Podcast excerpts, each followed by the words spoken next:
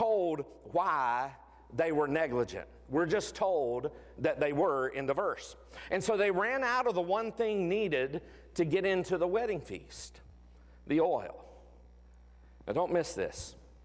Because when the call went out, every one of them wake up. Not a one of them are asleep anymore.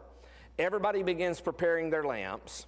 And f- these five foolish ones begin to discover that their lamps have burned out and they're empty because they used up all the oil they had. The wise bridesmaids had prepared, but they only had enough for their own lamps. They didn't have enough to give of their own oil to those who had none. So when you look at these bridesmaids from the outside, all of these bridesmaids, they looked identical. They were all dressed appropriately in their wedding garments. They all had their torches to carry in the wedding procession, but they weren't truly alike because five were ready and five were not. So the foolish bridesmaids, they tried to borrow oil from the wise ones, but they couldn't. I ain't got enough to give to you. I barely got enough myself with the extra that I brought to get me uh, into the wedding feast. So it's not because here that these, these, these wise bridesmaids were selfish. It wasn't that they had a, a hard heart. They knew if they loaned them oil, first of all, nobody would make it because there wouldn't be enough oil to keep the lamp lit long enough to get into the house. But there's an even greater principle here that we need to learn that as believers, we're to always be watching for the Lord's return. We have to be wise and not foolish in our watching. That's the point of, of Jesus' parable here uh, of these 10 virgins five foolish, five wise. So, what does that say? Uh, and what does each part of this parable represent? Well, of course, the bridegroom is Jesus himself. The virgins here, these bridesmaids, are those who profess to be believers. Now, five of them are genuine, and five of them are not. They all profess to be believers, but there were five here who, who didn't have what was genuinely to be there to be part of the wedding feast. The lamps represent their lives. Uh, that is the testimony, the witness, the heart, uh, and the profession uh, that, the, that the wise bridesmaids were making. The oil is the provision of righteousness. It's the supply of the Holy Spirit that's to fill the lamps, that's to fill our lives. So here's the point if you truly know Jesus as your Lord and your Savior, you are going to have the indwelling Holy Spirit within your life. There's going to be a transformation from the inside out. There's a lot of people, even today, who profess with their lips that they're a Christian, but their lives are far from it. Notice the principle here that there are some things that you can't borrow. You can borrow salt, you can borrow sugar, you can borrow silver, but you cannot borrow salvation. And so, even though you're saved, you can't become another person's Savior. Even though you've received the grace of God, you cannot impart the grace of God. In other words, I can give my life for you, but I can't give my life to you. These five foolish virgins, they never truly belong to the wedding party. They managed to dress uh, uh, like the others, they managed to act like the other bridesmaids, but now they had been exposed for who they really were. You know, there's coming a day when the bridegroom comes again that all those who make a false profession with their lips but don't have Christ in their heart are going to be exposed for who they really are. So they're not like uh, the people Paul spoke of in 2 Timothy chapter 3 and verse 5 that says they have the appearance of godliness, but they deny its power. The Bible says avoid such people. Now remember that this parable, uh, this parable Jesus said in verse 1 is about the kingdom of heaven. And so here's the point you can be a church member without being a kingdom citizen. You can be a member of the church and yet not be a part of the kingdom of God.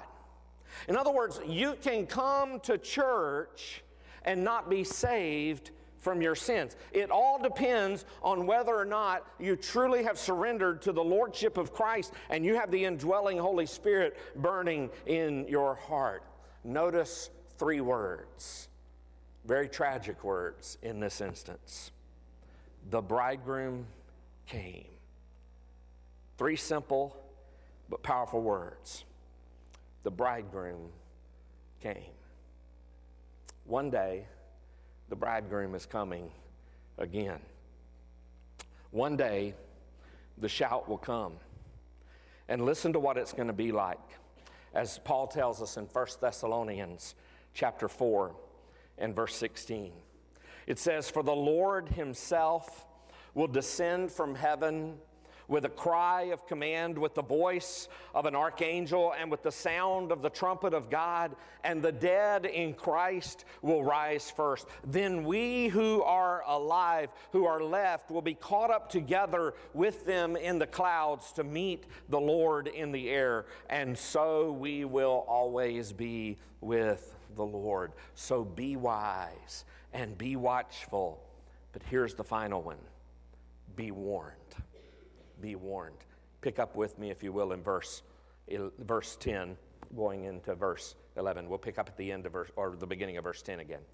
So it says, And while they were going to buy, the bridegroom came, and those who were ready went in with him to the marriage feast, and the door was shut.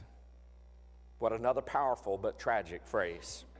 Afterward, verse 11, the other virgins came also, saying, Lord, Lord, open to us. But he answered in verse 12, Truly I say to you, I do not know you. Watch therefore, for you know neither the day nor the hour. So get the picture here. By the time the foolish bridesmaids get there, it's too late. The last five words of verse 10 uh, will stop some dead in their tracks when it says, and the door was shut.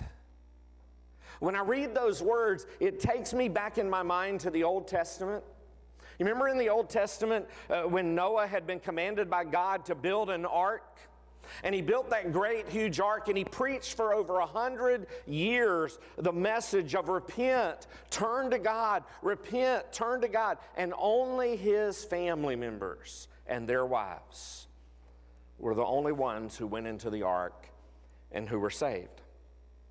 When you read about that in Genesis, in chapter 7 and verse 15 to verse 16, after all the animals had come into the ark, after all his family had come into the ark, after the appeal had been made for everybody to come to be saved, notice what Genesis 7, verse 15 and verse 16 says. They went into the ark with Noah, two and two of all flesh, in which there was the breath of life. And those that entered, male and female of all flesh, went in as God had commanded him, and the Lord shut him in. You ever thought about that? It wasn't Noah who closed the door to the ark. The Bible tells us the Lord shut him in. This is a door of exclusion and inclusion. You know, sometimes we're accused as we hear, as we share the gospel, that, that people say, well, well, your gospel is exclusive. It is inclusive because all you have to do is to turn and receive Jesus as your Lord and your Savior, and you would be safe. That's what would have happened for those people with Noah and the ark there. If they had repented and come into the ark with Noah and his family, they would have all been saved. But the door was shut, and the rains came down and the floods came up. People began to scream, Let us in! Let us in! And there was no letting them in. Even if Noah wanted to, he couldn't, because it was the Lord who shut them in. Think about what happened here in this passage. All who were in the wedding party, who went in to the wedding feast were saved. Everybody who was on the outside that was left were lost. Wasn't that they didn't have the same opportunity as the others, they had the exact same opportunity. They could have been prepared too. The illustration Jesus is showing here if they had simply trusted in God, if they had trusted in what Jesus had come to do for them on the cross. Not only were these bridesmaids shut out from the presence of the bridegroom, they were separated from the wise bridesmaids. Now, the wise women, they went in. The foolish, they were shut out. When Jesus comes back, understand this there are going to be family members who are going to be separated from one another. There are going to be husbands and there are going to be wives who are going to be separated. There are going to be parents and there are going to be children who are going to be separated. There's going to be friends and brothers who are going to be separated. And the door was shut. Can I tell you the worst thing that can ever happen to a human being is to enter into eternity, either because of death or the second coming of Jesus, and to find the door of heaven shut, and to be on the outside looking in. You ever had an experience or know someone who has and you're, you're running through an airport to, uh, with your suitcases in your hands, and, and you know you've only got minutes to get there uh, to make that flight, and then you get to the gate, and the door is shut. And you go to the agent and, and, you pull out your boarding pass and you show, I got a ticket. I've got my ticket to be on this plane. You go to the agent, you show it. I, I've got to get on that plane. And the agent says, You can't get on it. And then you say, But I see the plane is sitting right there. I can see it. Why can't you open the door? And here's what the agent's going to say Federal law is when the door is shut, nobody's allowed on that plane. You can see the plane, you can see other passengers on board looking through the windows, but there you are on the outside looking in. Somebody once said that too often opportunity knocks. But by the time you disengage the chain, push back the bolt, unlock the two locks, and shut off the burglar alarm, it's too late. And that's exactly what Jesus is saying in verse 13 when he says, Watch, therefore, for you know neither the day nor the hour. Jesus is going to come one day and it's going to be without warning. Either at the end of time or on the day of your death, either way, you better be ready. And so the question for all of us this morning is Are you ready?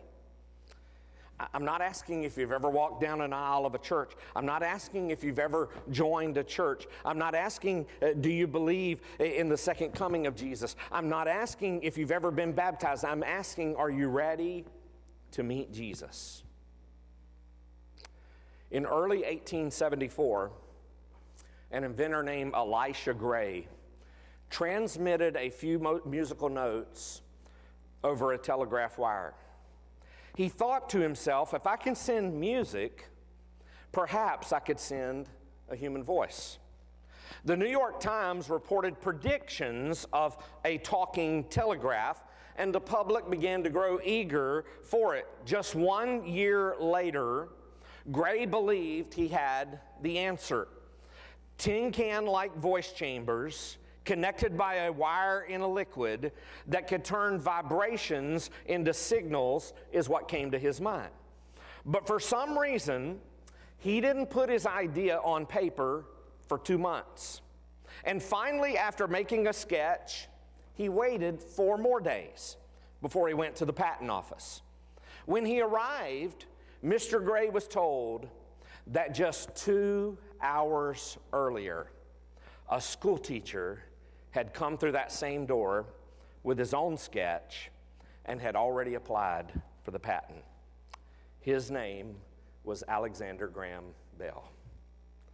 When you compared the sketches, when you compared the voice chambers, when you compared the wire and the liquid, everything was identical. The reason we know Alexander Graham Bell and until today have never heard of Elisha Gray is simply this because one man seized the opportunity when he could, and the other waited until it was too late. One day, the bridegroom is coming. He's coming for his bride, for those who have trusted by faith in Jesus as their Lord and Savior. And when he does, you better make sure that you're ready. You can't wait until that moment. You can't wait until then because the Bible says we don't know when that's going to happen. In fact, it tells us in the Bible that it's going to happen in the twinkling of an eye. Bat your eye. That's how quick it's going to come. And it's going to be too late. So you better make sure that you're ready or you'll miss the opportunity and you'll be on the outside looking in. Are you ready this morning? Let's pray. Heavenly Father, what a powerful parable Jesus gives us in the last days of his earthly ministry here.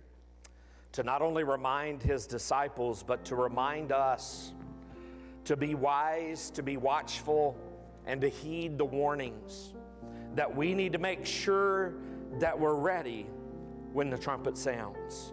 We need to make sure that we're ready when Jesus comes again. And the only way to do that is to call out to Jesus and to say, Dear God, I know that I'm a sinner and I need to be saved. I believe Jesus died on the cross, was buried in the tomb, and arose on the third day. Jesus, come into my heart and save me and help me to live for you all the days of my life. Father, I pray that if someone prayed something like that in their hearts, may they know that on the authority of the Word of God that says that if we profess with our lips and we believe in our heart that God has raised Jesus from the dead, we shall be saved. So, Father, I pray there'll be those who will make sure that they're ready. Lord, that once they've made that commitment in their heart, that they would come to publicly profess that faith in Christ, to follow through with believers' baptism. But Father, there are many of us who are here this morning as believers, we know that Jesus is coming again one day, but for whatever reasons, maybe because of our, our, our lackadaisicalness, or maybe because we just think, oh, it's way off out yonder, I got plenty of time.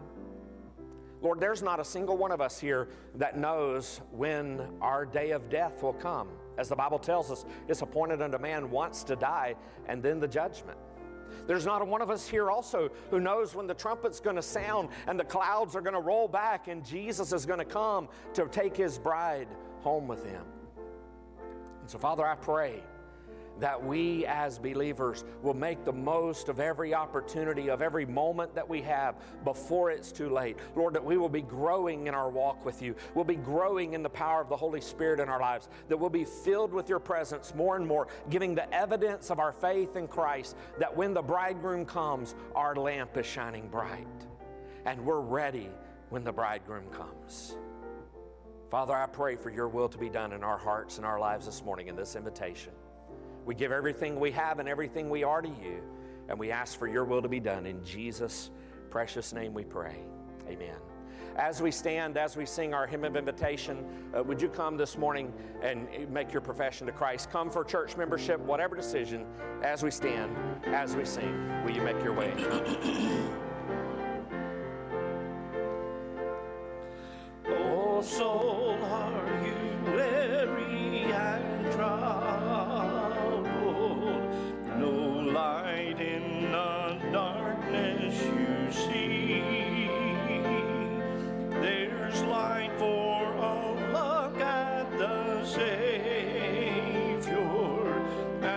life more abundant and free.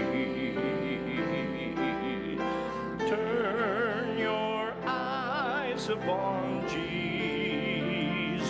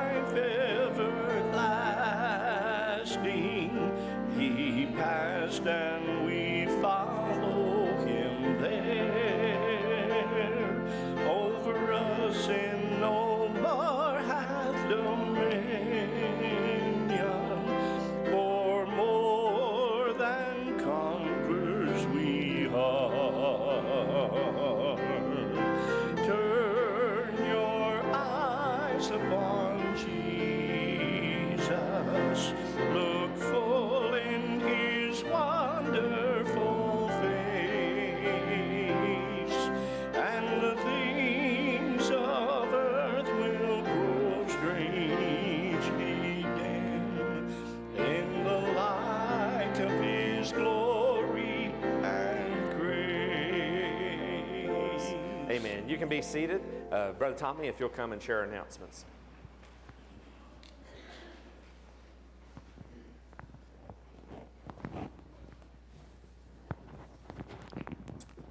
That was a wonderful message. And if the Lord hasn't come back yet, on Wednesday night, we are having an Awana celebration to celebrate uh, what uh, the Lord has done with us this year. The church is invited. Uh, for those of you that don't know, this church is very generous, and they, um, your tithes and offerings pay for all that we do in Awana, and it's considerable. So we invite the church to come and see uh, what goes on. The kids are going to sing. Um, there'll be the pledges. There'll be a video of things that have, uh, we've done all year. Not everything, but the good stuff. So um, if you uh, if you come, we are having a supper afterwards. The celebration is from 5:30 to 6 short, sweet, and to the point.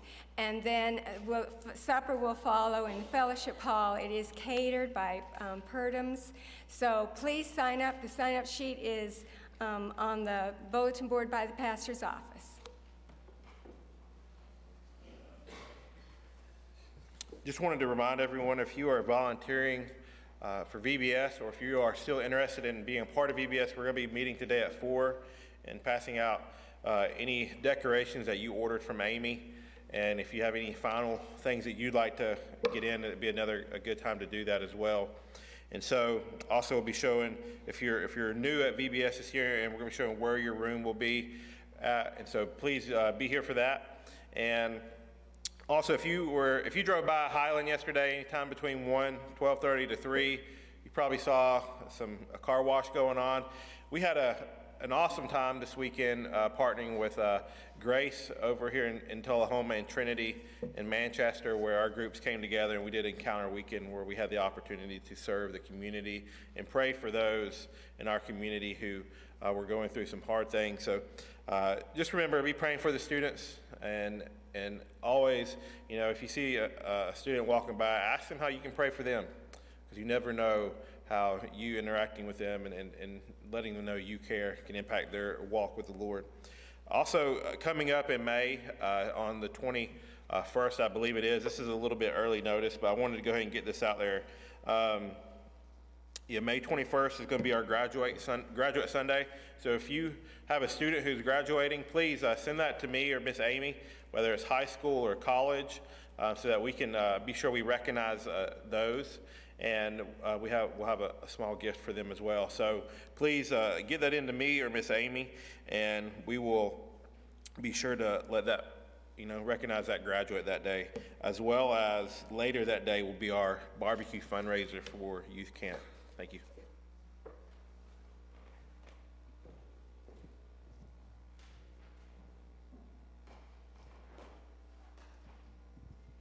Keep I have to keep my walker close so I can stand up. Um, please be in prayer for the Terry Stone family and the passing of her brother Stephen Jolly. Uh, services were held yesterday in Martin, Tennessee. Um, and as always, keep your uh, keep VBS in your prayers. And uh, the um,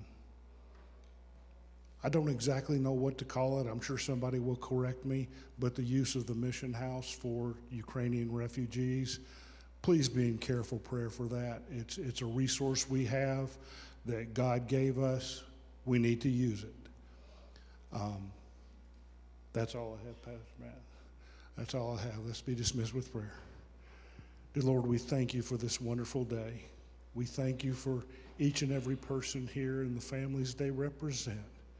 We thank you so much for the price your Son, Jesus Christ, paid on the cross. And we look forward to that day when he will come again. In Christ's holy name, amen.